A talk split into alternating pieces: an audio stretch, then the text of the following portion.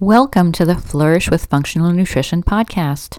I'm your host, Madeline Lowry, founder of Twin Cities Nutritional Therapy and a nutritional therapy practitioner specializing in chronic digestive issues, allergies, sensitivities, and autoimmune conditions. Join me for episode 24, where we discuss fitness and nutrition with Brian Carroll, nutritional therapy practitioner from Washington State. Learn about Brian's approach to helping clients eat well, move more, and become more adventurous. Stay with us until the end to hear Brian's quick tip for healthy living. As always, we must disclaim that the information we share in the podcast is for educational purposes only. Nutritional therapy is a holistic wellness practice that seeks to strengthen the systems of the body and address root causes of illness. As nutritional therapy practitioners, we do not diagnose or treat disease, and we recommend working with a qualified practitioner. Now, let's hear from Brian. Hey, Brian, thanks for joining me again. Of course, thanks for having me again. So, Brian, we want to talk more about your work with um, fitness, nutrition, movement, um, and you know, good eating. Can you p- tell me more about what you do? So, at Summit here, uh, we help people to move more, eat well, and to be adventurous. So, uh, we are helping people to um, create workout or fitness programs for them. We also teach them uh, how nutrients fuel the body and provide uh, different support for different aspects of their body. And then the adventurous part, that is open ended depending on. Um, what people want to achieve. So, for some people, being adventurous could be just playing with their kids uh, or grandkids. That could be adventure for them. For other people, they might want to spend some time in the mountains. They might want to go for hikes or they might mountain bike. So uh, it's very open ended, but we're helping people uh, reach whatever goal that is. So, tell me what what is an ideal client for you? Like, what kind of people do you work with? So, uh, a lot of times we are working with people that have spent uh, years or even decades focused on their career, um, typically in a corporate setting. So, a lot of times sitting, um, you know, they're in office spaces and they've been so focused on their career instead of their health. And, uh, you know, being in Washington with a lot of tech industry, we have a lot of that here already. Um, but what happens is eventually these people are getting to a point where they recognize that uh, they need to, you know, get moving or be healthy, or they've let themselves quote go a little bit over the years and they want to get back to how they used to be before they were so career driven. And a lot of times they want to be able to keep up with their family as well. So that's when they're coming to us for help to get back to that state that they used to be in. Okay, I see. So, when someone starts working with you at, at Summit, how you know how do you take them through the steps? Like, where do you where do you start? How do you start assessing someone, and and where do the recommendations begin? Because that's kind of a lot of frontiers at once, right? Eating, moving, being more adventurous. Yeah. So, um, what we have figured out over the years is one of the hardest things to help people change is the eating aspect right? It's it's way too convenient to grab um, food on the go. Um, it's it takes time to prepare your own food so a lot of times it's easier to get food that's already pre-made. So uh, when it comes to food while it makes such a huge impact on our health that's typically on the back burner when we're first getting started with people uh, because there's a lot of habits that go into play when you're trying to change food. So, what we typically do is we start with the movement and exercise portion, which is a lot easier to get started with. Um, it's a lot easier for someone to set aside five minutes out of the day to go outside and walk around the block than it is to tell someone, okay, now we're going to make every single meal of every single day of the month from scratch, and uh, here's your ingredients list. Now go. So um, we start people by uh, uh, doing a lot of body weight type movement. Um, when it comes to exercise and movement, we are looking at movement patterns instead of um, specific exercises. So, what I mean by movement patterns is for every type of uh, movement in the world, there's a pattern of flow that your body goes through. So, for instance, if you are walking, there's a certain movement pattern that all the joints and muscles and everything in your body is going through to facilitate walking. If you're throwing like a baseball, there's a certain motion through the entire body with everything talking to itself for you to successfully throw that baseball. And so uh, we start by breaking down how the body should move through space and it's a three dimensional space. We're not just moving uh, in one direction, where everything is moving in a three dimensional plane of motion, just at different timing. And so we work on that first. We're building foundations around that. That way, um, we're teaching the body how it should be functioning in space. That way, we start preventing injuries. Now, if I told someone, hey, we're going to just prevent injuries for life, a lot of people are like, well, you know, how do I know that's working? Like, why would I want to prevent injuries if I don't know if I'm actually going to get that injury? Well, the idea is like, I don't have to tell them that we're preventing injuries. It's just that's what's happening as we start progressing with their programs. So, if your goal is to hike, um, you know, miles and miles in a wet environment like Washington State, where I'm at, then we need to get you comfortable moving in space. And then we need to start bringing in other variables that could potentially happen, which again leads back to movement quality, such as if you step on a wet um, uh, root and you slip, you need to be able to catch your body without injuring itself. So that's where the uh, the prehab or the injury prevention actually comes in, is when you're able to continue doing the activities that you love without running into roadblocks such as injuries or little weird aches and pains. So that's what our foundations of movement are um, uh, built around at first. Then, once your body is at an optimal point where you know your body is able to flow, we're able to go through different movements and exercises, and uh, they're able to keep up with it. Then we can start changing other parameters, like if we add uh, different weights, add different um, types of variables, like unstable variables or anything like that. That's how we start progressing. So we're progressing people through the these very beginning stages all the way up to being adventurous and as active as they wish to be. Hmm. And uh, somewhere typically in that range, once people are getting more used to um, the movement and the habits of exercising, then they'll be ready to start implementing different food uh, habit changes that we can start slowly implementing. So we used to do huge protocols with people and throw everything at them at once, and found that that doesn't work very well. Um, it's way too easy to say, oh, you know, I had a bad meal at breakfast, so I'll just wait until next Monday to start again. And then next Monday, something happens, and oh, I'll wait till next week and I'll start again.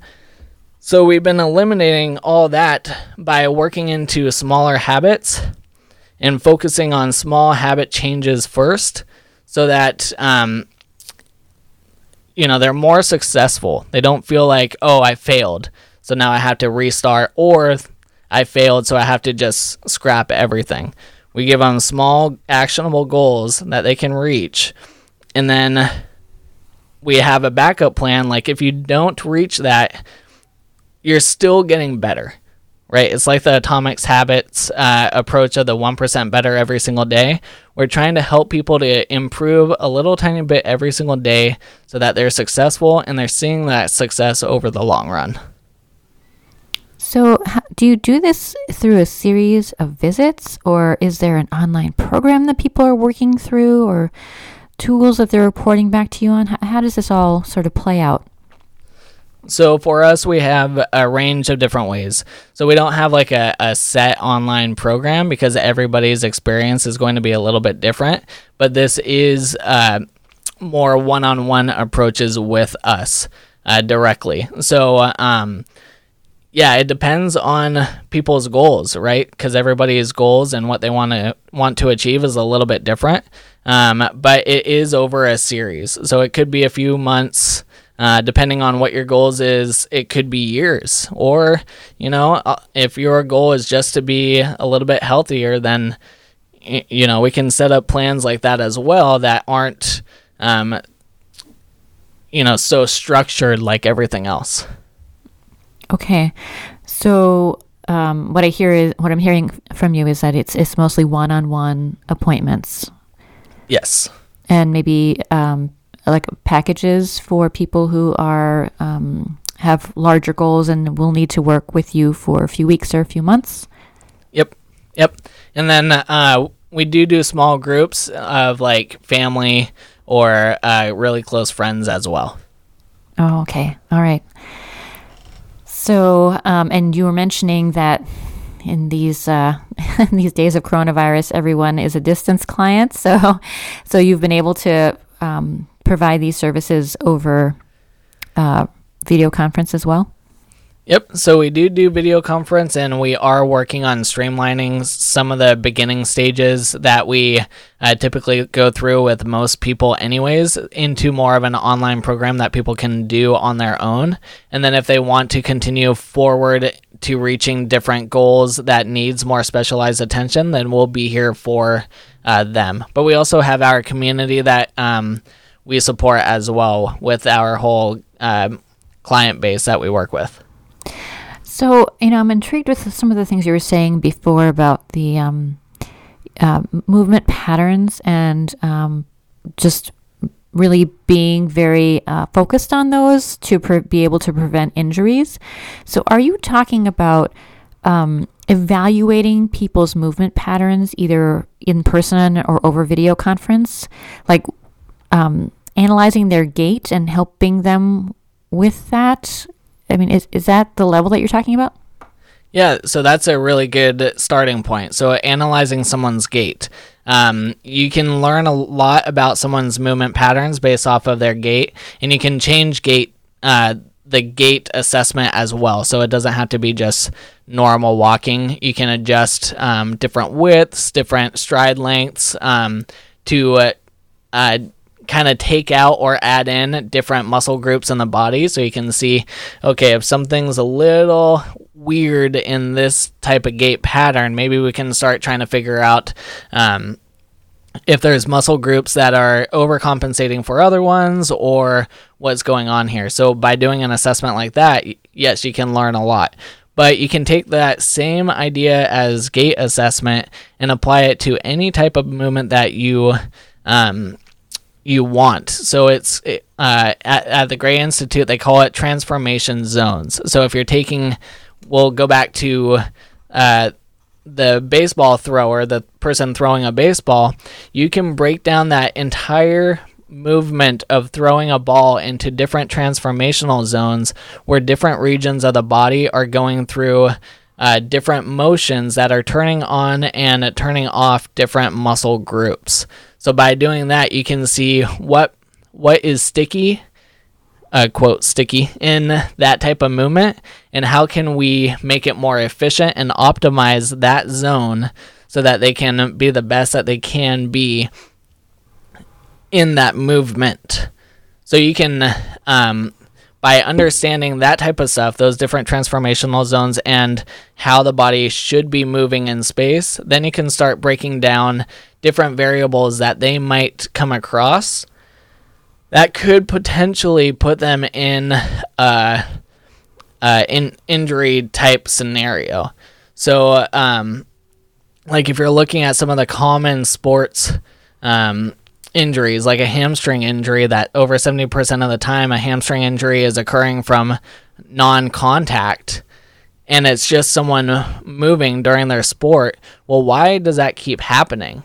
And it could be um, due to different muscles fatiguing out faster than other ones. And when they go through a certain motion, then something has to give. And that's when the hamstring goes.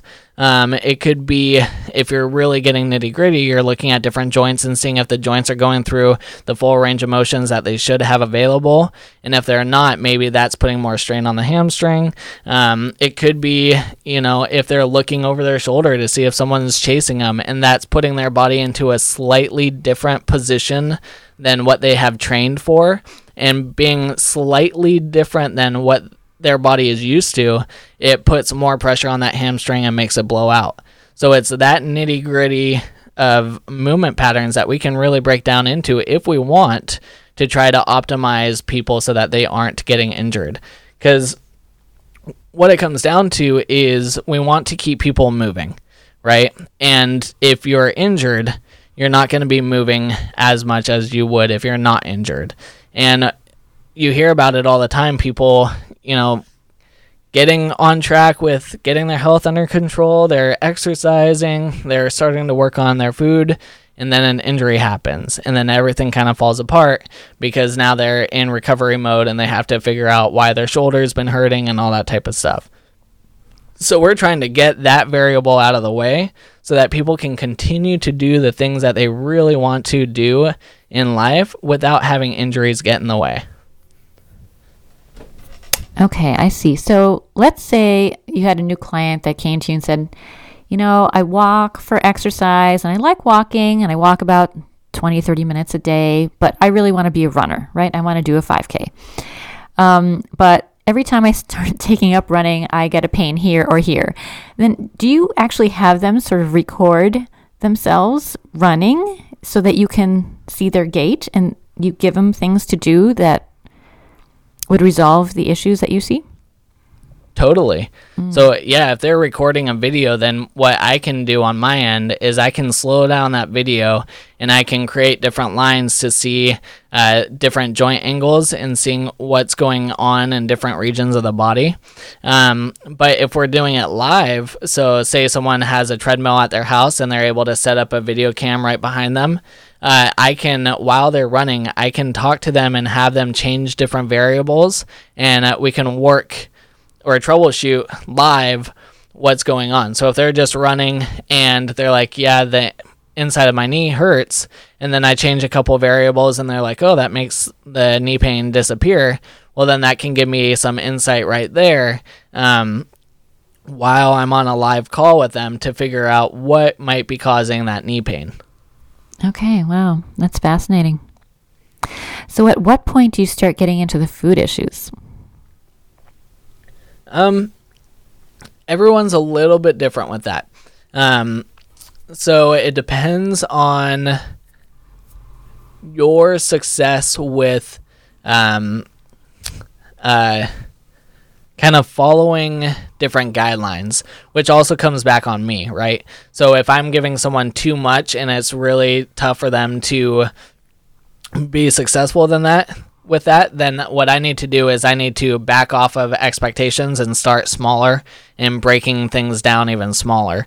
But what I'm trying to look for with someone is if they say they're ready or if I think they're ready or they're more likely to succeed, um, then we can start with it. But typically, if someone comes to me and they're like, you know, I'm I've been uh, focused on my career for two decades.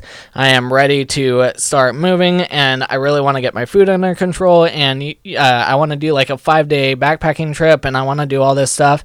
Then that's when I typically, from my own experience, back them off a little bit and say, okay, so you have this goal in mind that you want to do your five day backpacking trip. Let's start with the movement stuff because that's what's going to actually get them physically there on their backpacking trip.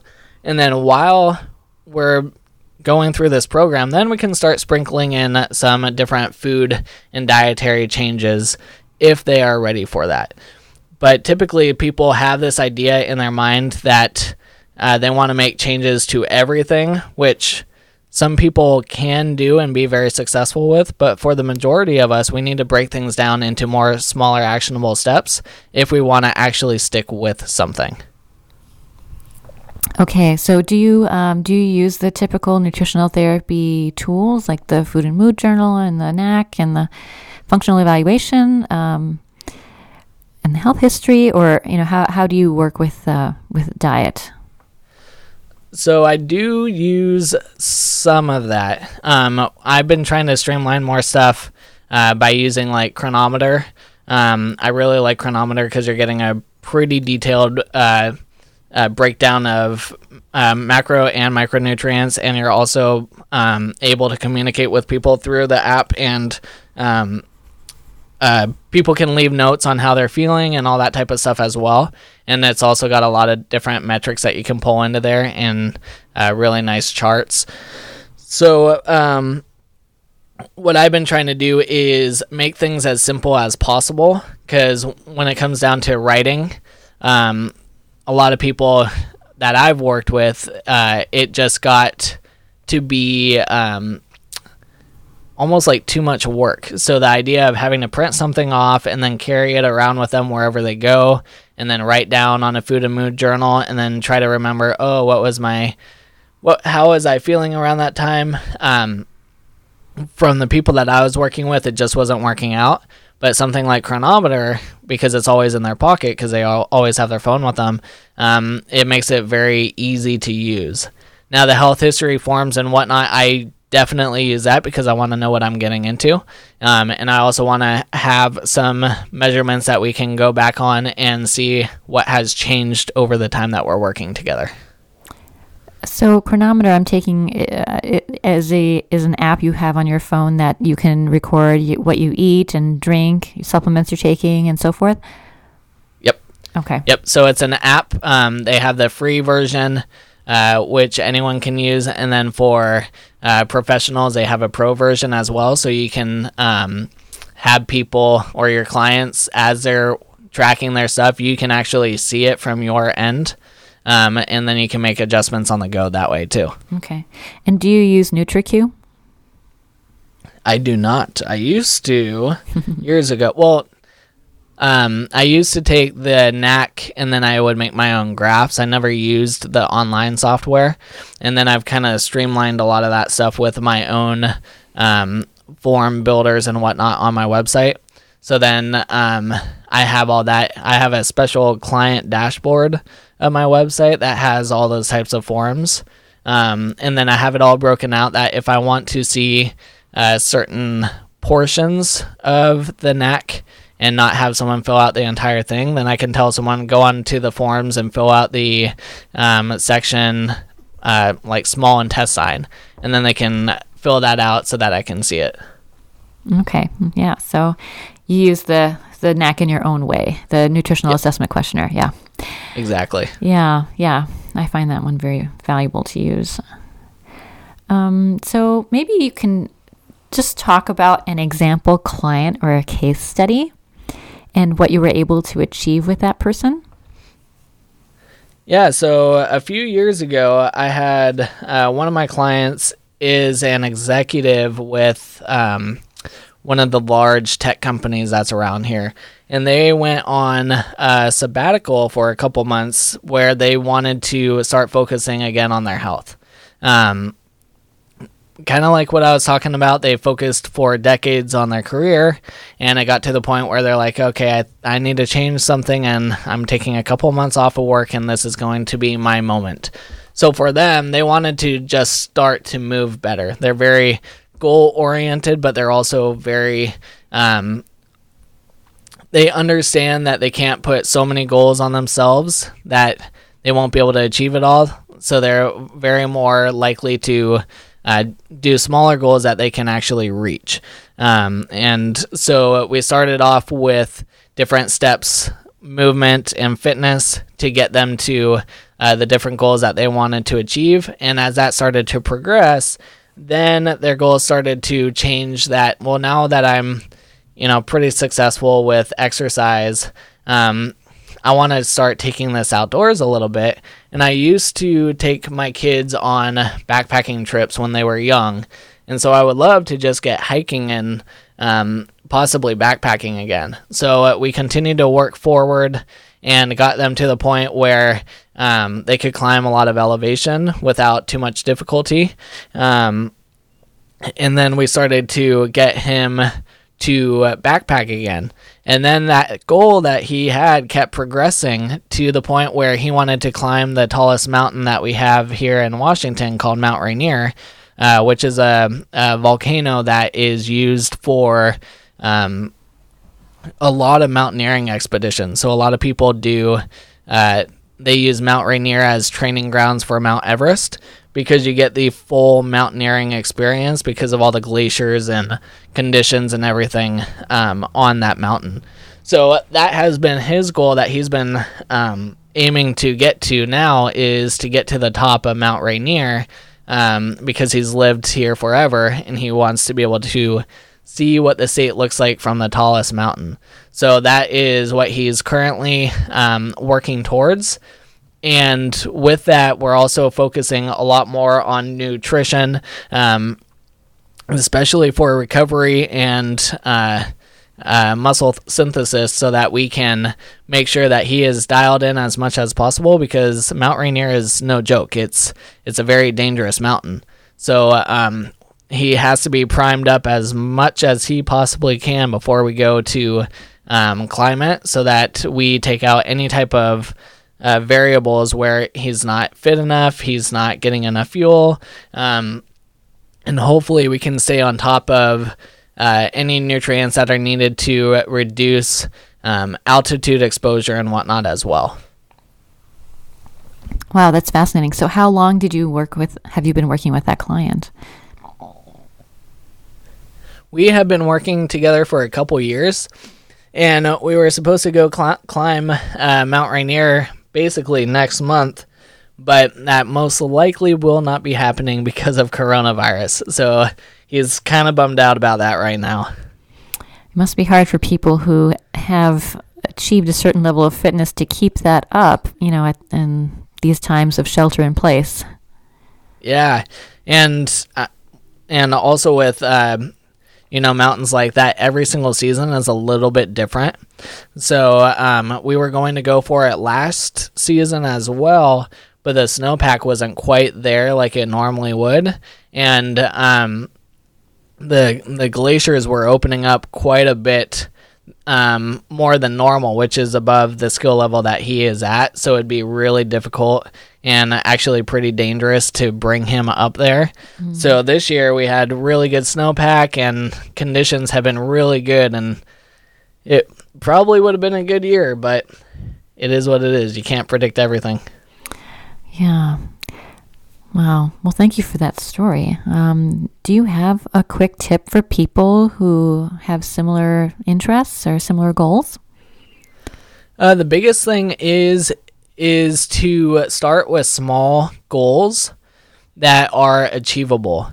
Um, so if you want to start moving more, then set on your calendar five minutes a day to uh, get outside and walk the block and start really small. That way, your success can build upon itself and you don't get discouraged. If you try to set goals that are way too out of sight, and you don't reach it, then it's you're more likely to be discouraged from continuing. But if you set goals that you can be successful with, but that are still challenging you a little bit, then you're going to be more likely to continue forward and stay on track. All right. Thank you. Um, so please remind us again how we can reach you if we want to learn more and um, and uh, book a session with you. So people can learn more about me at summitforwellness.com. And also, I have the Summit for Wellness podcast, which can be found on any podcast player. Perfect. Thanks so much, Brian. I've really enjoyed talking to you and learning more about what you do. Of course. Thank you so much for having me. And I hope that your audience gets a lot of uh, great information out of this episode. Oh, I'm sure they will. Thanks, Brian. All right, stopping the recording.